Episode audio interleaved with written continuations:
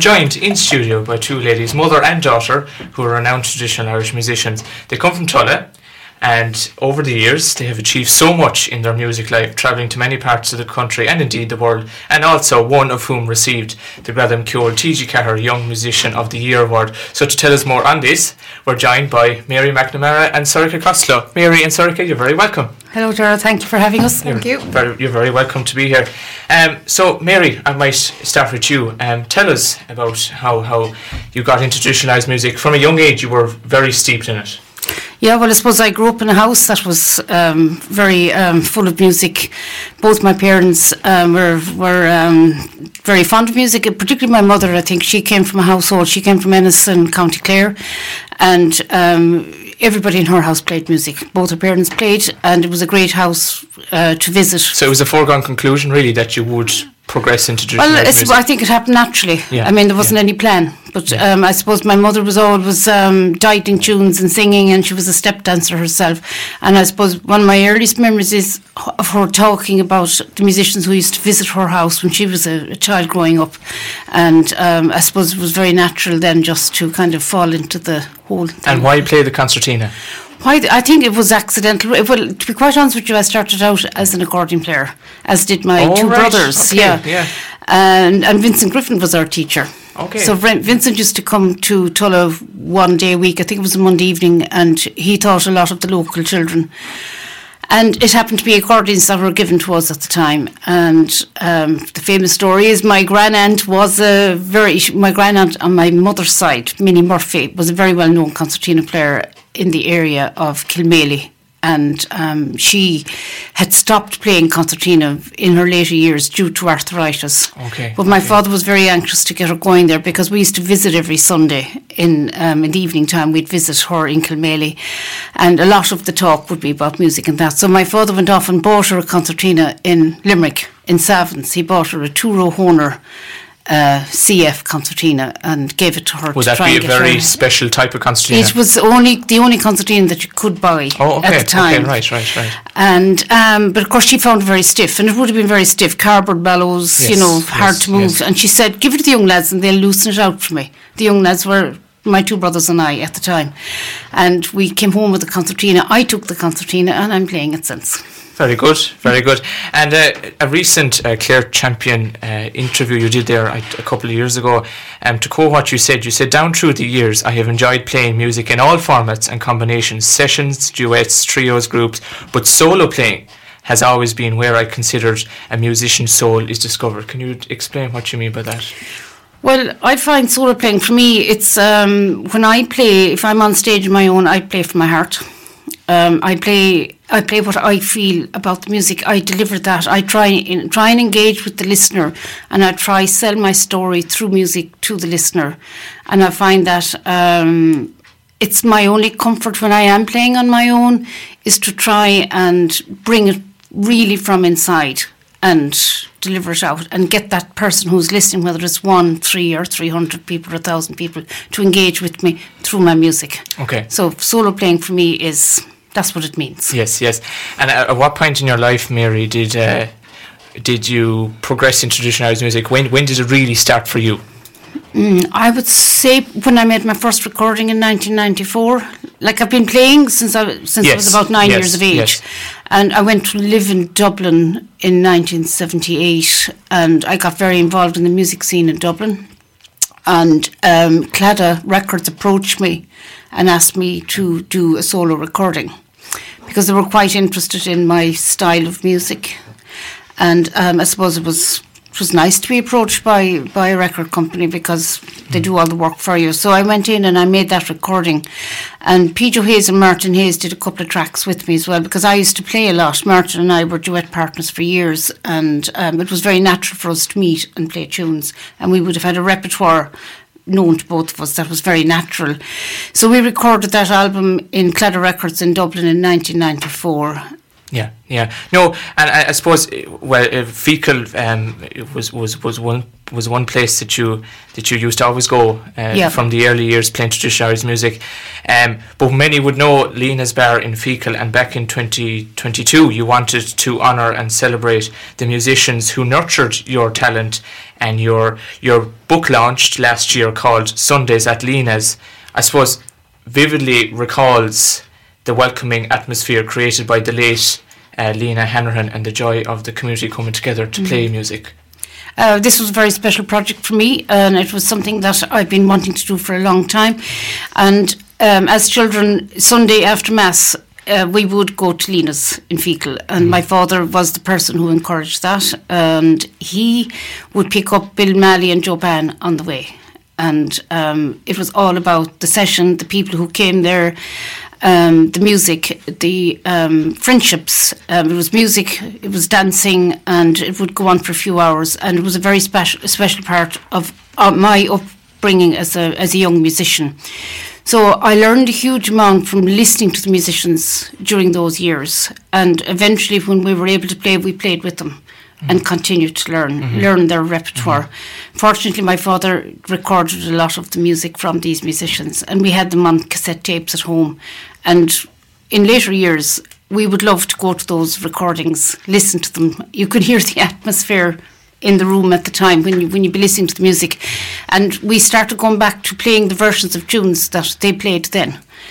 And I said it would be lovely to have this uh, documented in some way. So I got all the stuff transcribed and put it into a book and just told my story around the Sundays at Lena's. And Uh, by and by creating this book last year, um, I, I read a bit of it and it's, it's fantastic. Um, but would it be fair to say it was important to keep the East Clare repertoire going? That was the real reason that I did it because you know the, the tunes, you know, like everything else, they mutate, they change They all do, the time. they do, they do. And um, to be able to go back to these, they're standard versions of tunes, but they just had lovely little variations in them, often created by themselves because they would have learned them by ear and might not have been able to remember some passages and would have created little passages themselves. Um, some of the tunes would have been, um, depending on concertinas that were only kind of C and F, they'd, they'd, they'd be restricted in some keys. So some of the keys got changed a little bit, or it might have been C sharps left out or B flats left out. Yeah, yeah, and yeah. Uh, what was wrong became started to sound right after a while, and all of a sudden it became a feature of the tune, a style, and um, it was a great joy to transcribe this stuff and put it on paper. Um, when you play it, when you look at it, you say, "Oh my God, that that sounds looks a little bit strange." But when you play it, and um, particularly if you listen to the recordings, you can see how special it is. Yes, yes, yes. Um, I do. I do say that you need to know the style and be familiar with the with the whole area and the and whole East Clare atmosphere. is renowned for a particular It style, is, it? yeah, and I think it's just not that a stranger would pick up the book and play a, No, a tune no, out of yeah, the book, just yeah. like, but to understand it and to, I certainly get great pleasure from playing the tunes Yeah. that we learned in those that's times. that's fantastic. And uh, before I get to you, Sorcha, in a minute, um, you've you've toured, as you said, with Martin Hayes from Mm. the Tulla Céilí Band. And uh, correct me or if I'm wrong, but you were with a group called Macalla, is it? Macalla. Macalla. Yeah. Macalla, tell us about that. Um, uh, we'll be celebrating our 40th anniversary um, next March on International Women's Day. Okay. which which was the day that we formed 40 years ago. And um, the group was mostly driven by Josephine Nivioglik from Kerry. We were a group of women, 30 in number, and we were all living in Dublin at the time. So we'd all come from different backgrounds Donegal, Cork, Clare, Limerick, Galway. Yeah, all So, over the place, All yeah, over the yeah. place. So it was a lovely thing to do to gather these women who were all working, studying in Dublin at the time, and um, we all brought something to the group. So we had singers and musicians. And the repertoire that we played, we made two records with Gael Linn at the time, and the the choice of repertoire was very interesting because it was something different in every piece that we played because I would have brought something from East Clare. Mairead Voinig was in the group. Yes, she brought yes. a lot of stuff from Donegal. And again, Um, very different styles in Donegal very too, isn't different, it? Yeah. completely different. And now there was a very strong fiddle um, core in that group. I think we had about ten fiddles, and they were very much the heart of the group. Only one concertina. I was the only concertina player. Um, I think with two or three flutes, and we had singers. And how would you amalgamate the different styles of music from different parts of the country? Because, as you said, they were all from different parts. Yeah, we were. Well, we just picked the middle of the road. Okay. And we focused on if we were playing Highlands from Donegal, we focused on the Donegal style, and Okay. Mairead, would lead it. Okay, If okay. we were playing um, East Clare Reels, I would lead it. Okay, okay, And you know, and that was our that was the, the you- focus of our practice. yes, yeah, yes, and yes. Um, it worked very well, and it was it was a great. We I think we toured for about three or four years, and it was great fun. Um, we really enjoyed ourselves, and we were very well received. I think the fact that it was thirty women on stage, and particularly going back then to the mid eighties, that was probably a different thing to do. Fantastic, fantastic. Sorcha, good morning to you. Morning, Daragh. You're very welcome to the studio here in Scariff. Um, tell us, Sorcha, uh, first of all, about growing up on Main Street in Tulla. Yeah, well, uh, we had an open door on Main Street in Tulla. I think anybody um, who's from Tulla or has visited would know that. So I grew up in a house that was very open and uh, always welcomed people in. So I grew up where I had musicians calling to the house all the time. Uh, of all different backgrounds, uh, which was really, really wholesome environment to grow up in, and uh, I suppose my eyes were opened to music from all over the world at a very young age, which was wonderful. So uh, yeah, very social upbringing. Yeah, and at what point? I mean, I mean, I, from an early age, a very early age, I think was at the age of two, you started playing traditional Irish music. Is that right?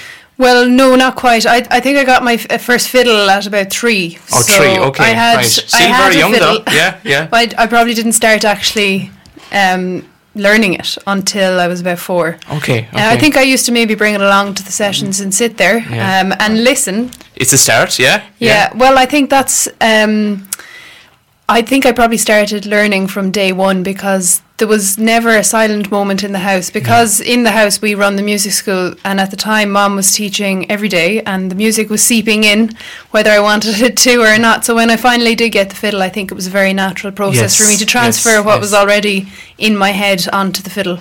Um, and uh, really, uh, your your your traditional Irish music life, I suppose, started really when you you you went to Australia at the age of eleven and you performed with your mother at a university over there. That must have been a fantastic experience. Yeah, it really was. Um, we made that trip when I was 11, and it was a mixture of both, you know, a holiday, but also a few pretty big and substantial uh, concerts along the way. And That was um, that was big for you now at a young age, wasn't it? it was, but I had I had done a good bit of performing before that as well. Uh, my first solo performance being in Shet- in the Shetland Islands at eight, um, and that was uh, I suppose I, I wasn't aware at the time how significant that was and how much it would stand to me, you know, that experience. But um, I suppose then the same thing with Australia. I, I wasn't so aware at the time what a substantial musical moment it was in my life, but when I look back on it, it's a phenomenal thing, really. And I suppose let's talk about the influence of your parents because I believe your father Kevin he was uh, a singer, is that right? And uh, he fixed concertinas, was it?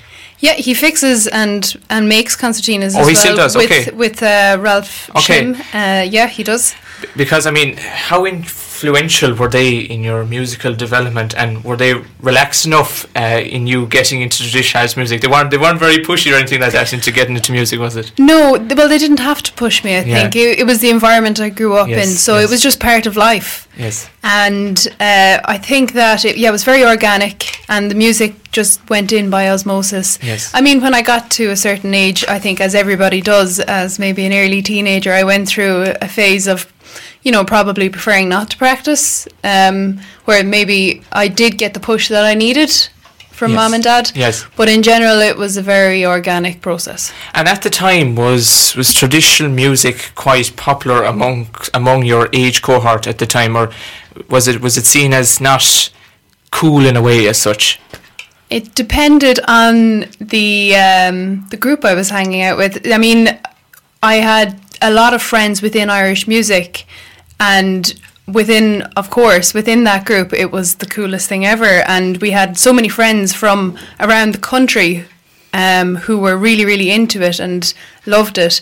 But at the same time, I don't think it was as popular as it is today, where no matter where you go, it's uh, an advantage to you. It's seen as an advantage and as a cool thing to be because doing. we see now music. there's a, a popular uh, there's a there's a positive trend in, in terms of the popularity now these days Big amongst very young people, isn't there? Yeah, big time. Oh, it's it's definitely the thing to be doing now, and Yeah. it's I I probably would have amongst certain groups been hiding the fact that I was an Irish musician. Okay, Um, right, right. You know, I I went to school in Limerick, and I was probably the only traditional musician in the school. Way, yeah, yeah. Um, and just in situations like that. But I once I got back to my my own core group, uh, I was I was comfortable in it. You know. And I suppose when it came to your leaving cert, had you any inkling as to what you wanted to do? Was it definitely go down the music route? I think at the time I wasn't really sure. Um, I knew that music would always be a huge part of my life, performance wise. But I think, you know, I was quite young and I think at that stage it's quite hard to make such a big decision. Um, Oh, so- it is. Yes, yeah, yeah. so I went with music and and English literature in, in UCC, and it was great. But you know, taking that further to the music therapy um, masters was definitely the right move for me because I knew I wanted to sort of have uh, an element of my life that was more of a a nine to five job where I was, you know, and a very rewarding job as well, and then keep my performance in music separate to that. And can we just talk about that? Uh, what is music therapy for those that wouldn't know what it is? Um, it's it's there's a lot to it, but very briefly, it's the use of specific musical interventions by a trained music therapist to achieve non-musical goals most of the time. So, in general, I work. So we're talking about mental health and all that yeah, sort of thing. mental health, special needs, palliative care, Okay. dementia. You know, uh, every every it's it can be used in every area Very rewarding, is it? it's really really rewarding Yeah. work and um, you know it's it can be tough work and it can be challenging but really re- rewarding and you know after a day you really feel like you've done something Yeah. good for the world so Yeah. that's really really lovely Now, like like like uh, your mother Mary here, um, you're you're also you were part of different groups over the years, and uh, would I be right in saying that you were a member of the Provenance group? Was that right? the provenance Which yeah, was led by Frankie Gavin. that's correct Tell us about that. yeah so um, when did it start? Or I, I could have been about 10 years ago, I'd say, where it started first when I was um, I was playing out at the Cork Folk Festival, I think, and uh, I happened to be playing a few tunes in uh, the Castle Inn in Cork, and Frankie Gavin was in the same pub, and we played a few tunes together, and uh, he said, you know, by any chance would you have any interest in getting a few fiddle players together and sort of having a fiddle band? okay, um, with two accompanists. So it ended up being myself and Adi Nuachin and Kieran Ivrain and Frankie on all four of us on fiddles, and then uh, Brian McGrath and George Grasso on uh. And, and did you go across Piano. the country with that or the world with that? uh, we did a good few gigs around the country. Um, we didn't do a huge amount, but you know, the odd time we, we get together here and Yeah, there. yeah, Um, but yeah, it was it was a lovely experience at the time. You're still together, are you? Uh, not really. Well, it's not that we're together or not. We sort of play randomly here and there together, but Yeah, yeah, yeah. But sure, like any any group over time, everyone does their own thing, and that's it. Yeah. And you know, we're all sort of very busy and Yes, as of uh, you know, course, yes. individual professional musicians Yes. as well, doing our own Yes. thing. So Yes. um, yeah. Um, so I suppose, uh, uh, Sorcha, um, very recently, well, two years ago now at this stage, uh, you were awarded with the prestigious Gradam TG4 Young Musician of the Year. How did that come about, and what was your reaction when you when you heard that you were getting that award?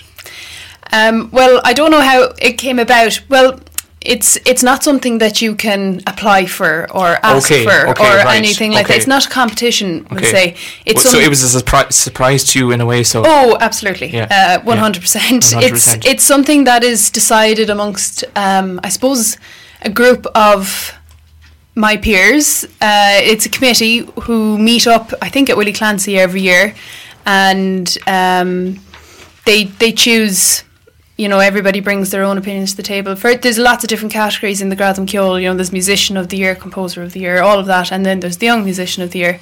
So it's a sort of a, a mutual decision amongst all of them. okay, And then I got I get a call randomly. I remember I was actually just after getting my uh, COVID vaccine, Oh, right, okay, right, So right. unwell, and it was about. It was really late. It was half ten at night, and I got a That call. really lifted up your spirit, so did it? Yeah, yeah, it really did. But I remember feeling so unwell, and I wanted to have a, a drink to celebrate when I got the news, and I actually wasn't able. um, but yeah, and then I had to not tell anybody for two or three Yes, months. that's that's the other side of it too, isn't it? yeah, yeah, yeah. And and talk to me about the day uh, that you that you received the award. Um, I actually watched uh, you on stage that time, and fantastic. Uh, Thank you. Um, tell tell me about that. Uh, what, how how how how was the whole atmosphere there at the uh, on the day? It was amazing. Um, it was, I suppose, it was still during COVID, so I wasn't really able to bring too many people with me. So it was basically just immediate family. Um, I have mom and dad. And Whereas if it was normal circumstances, you'd probably bring the whole the whole the well, whole exactly. the, yeah, there was a maximum of 100 people allowed Okay. at the event, Okay. and that included everybody's family and guests and TV crew and everything. So uh, it was, it was, I suppose, reduced to what the Gradam Ceoil would normally be, Yes, you know, yes, as a live yes, event. But it was still did not take away from the um, the honour of receiving it, you know. And I was so lucky to uh, be presented with my award from, of course, Frankie Gavin, which was you know wonderful for me, and to be surrounded on stage by my family. And, and would it be fair to say too that it was quite personal to you receiving the award from Frankie Gavin because it wasn't like he was a stranger to, knew, to tell you you knew him way in advance before this. Yeah, absolutely. And I think when I was about 16, 15 or 16, I went for a sort of a once off workshop with Frankie Gavin fiddle class. And You uh, got on well together, didn't you? yeah, yeah, but Yeah. it was a changing point in my in my opinion of music and Okay. how I played and what um, it sort of just changed my mindset on on playing the fiddle and opened my eyes to a lot of other doors. So um, he would have been one of my main influences. So it was really a huge honour to have him present me with the award. Mary, listening to that there, you must be very proud of Sorcha. I am indeed, and um, she's talking there about she's said she started learning at four. I can tell you at two, and we have pictures to prove it. Sorcha carried the fiddle everywhere with her, Yes, yes. and. My mother was a very wise woman. She used to say to me, even when Sorcha was a very small baby in the pram, she'd say, That lady was here before. and she showed great talent from a very early age. Before ever even she played music, she showed talent in a lot of areas, and I am very proud of her. Yeah. And I'm I'm very um, more than proud. I, I I trust her at anything that she will do. She always comes up tops, and it's great to have a daughter that you can sit on stage and play with. And Yes. and that you can also sit in the audience and enjoy. Yes, yes, yes. to. And listen, uh, you're going to play a tune for us now in a minute, but uh, Mary and Sorcha, you both uh, have have music classes in Tulla. So, Mary, would you like to tell us about your classes for someone who's listening who may want to join your classes? What's the age category that they can join and all that? um, all the way up from six, Six. to uh, as I have a lot of adults who come to me as well. Um, six, seven is the usual starting. Well, maybe seven is probably the is probably the recommended age. However, there are children out there who, like Sorcha, who can start at four, Yes. depending. And a lot of a lot has to do with the musical support that that is at home. You know, if if if the parents are behind the child, then Mm. they're eager can- to if get they're eager, going, yeah, yes. and and keep them practicing that. Um, I do a lot of teaching for pleasure at the moment. I have um, I used to do f- a lot of fleadh training, um, Katie That's right, bands, yes, individuals, yes, yes. groups, trios, and I've retired from that just before COVID. So I am still teaching, and I want to get that message out there. I How, am did, how still did you teaching. find that adjustment now, not not teaching fleadh Oh, uh, well, that? huge relief to be quite honest Is it? with Okay, you. Yeah, right, because You uh, don't miss it so? I don't. I well, I probably there are aspects of it I miss, but I don't miss the hard work. Okay, okay. Um, it's huge work, and uh, the preparation alone was hours and hours before you'd start Mm-hmm. teaching. And you know, you have several students, and everybody wants to win in All Ireland. So you, you're trying to win several All Irelands in one year, and it's trying to get people to the, up to that standard. You know, it's very tough work, but very enjoyable. I learned a lot from the whole process myself. Now I'm teaching music for pleasure. I love to take in beginners and start people off and get them on the road and give them a good foundation. I'm working a huge amount with adults from all over the world because I have people working by Zoom. I have people who visit, you know, who might be visiting from America or Poland or France, and they will call by and take some classes. And um, there's a great um, friendship as well with these people, and it's it's nice. So it's all very enjoyable now. so it's music yes. for pleasure. Very good. And Kate, like, like Mary there, uh, what is what is the, the age cohort that can join your fiddle classes? Is it six upwards again? I suppose it is, but as as mom said, you know, some some children are are Are just naturally born to play at a younger yeah. age again? Uh, the fiddle Yes. is is a different story is, because you is. need an awful lot of coordination do, going. And now I have had children who've started very early and have been very successful. But it is, as mom said, it's very important that there's the parent support from behind, you know, with the starting process anyway, because it's more than just music. It's actually the physical process of actually holding an instrument as well. Um, but I also uh, just want to mention before we Yeah, finish sure, up that I have sure. a new solo fiddle album. Yes, I forgot to mention this. The Primrose Lass, is it? The Primrose yes. Lass, Tell yes. us where people can purchase that. Yeah, so it's available as a digital copy on Bandcamp um, to buy, or you can buy it in Custy's music shop. okay, very good. It's also available in Powell's music shop in Galway, um, or you can come up to me personally if if uh, you see me around the place. And I also hope to be doing a few more album launches around the place. I'll be doing one in Galway, maybe Dublin as well. So keep an eye out for them as well. Fantastic, fantastic. So we're in for a treat now. You're going to play us a tune. Yeah. Um, what would you like to introduce the piece that you're going to play for us now? Mary, Um, we'll, we'll let you, we'll let you this uh, this piece goes back to Martin Hayes and myself, Okay, and okay. um, we actually recorded this in 1981 on Wow. a television program, and um, it's actually up there on YouTube. The first tune is John Nocton's Reel, and uh, John was a lovely concertina player who came from Kilclaran, just above Feakle, Mm-hmm. and um, his tunes are played all over the world. To be quite honest, it's not a tune he composed, but it's a tune he played and I'm not sure of the original name, but I think during my research for the book, that one name that possibly came up is The Beauties of Limerick, but it's better known as John Nocton's Okay, Reel. okay, and the one to follow that is Cohen's Memories. Yeah, very good, very good. So when you're ready, ladies, take it, take it away.